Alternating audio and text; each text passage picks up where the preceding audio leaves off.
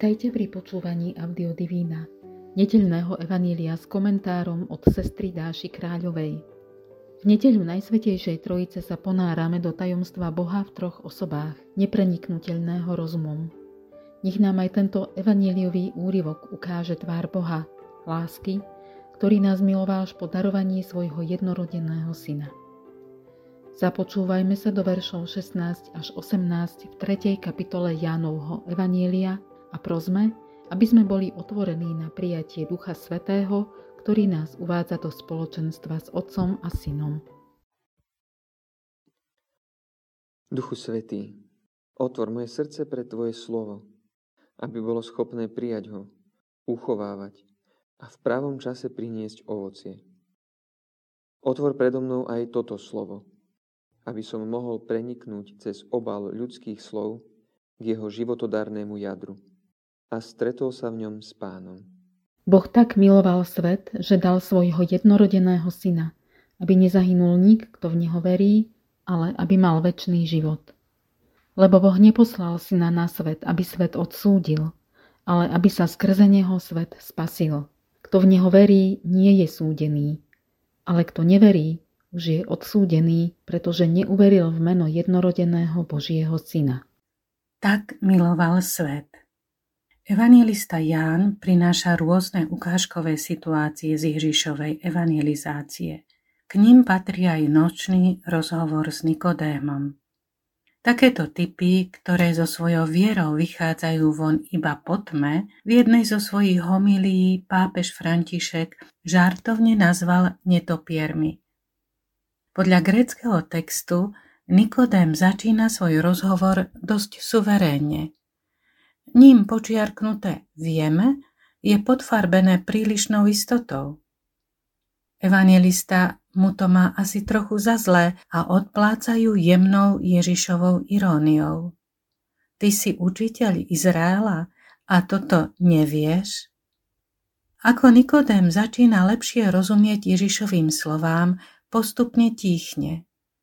A až po jeho umúčenie mizne zo scény.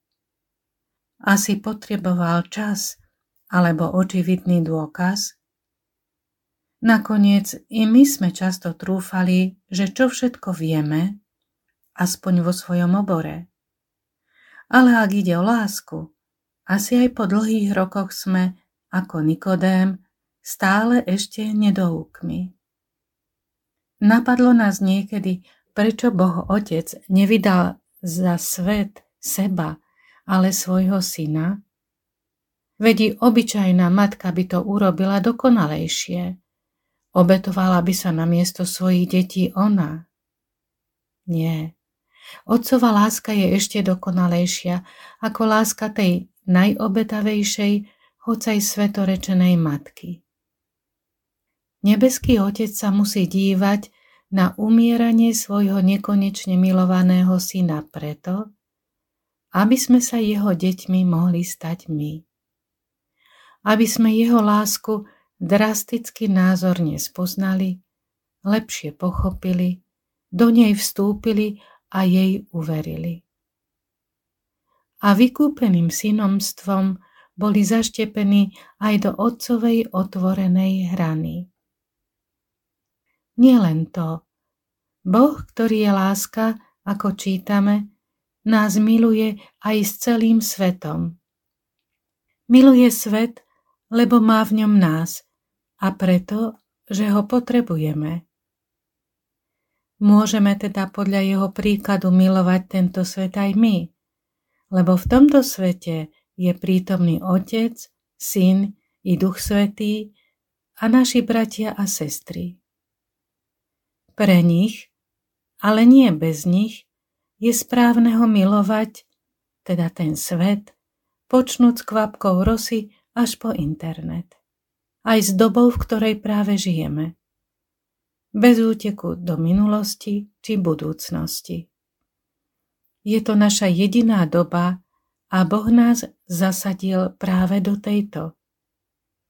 Či by sme v nej mohli byť nástrojmi čo i najmenšieho dobra, keby sme ju nemilovali? Napríklad aj modlitbou, facebookových litánií za priateľov pridaním komentáru Buď s ním, pane, či požehnaj ho.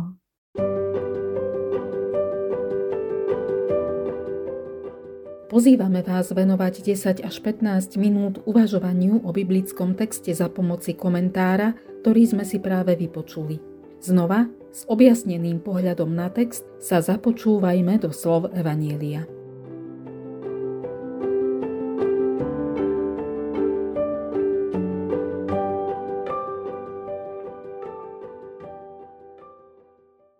Boh tak miloval svet, že dal svojho jednorodeného syna, aby nezahynul nik, kto v neho verí, ale aby mal väčší život.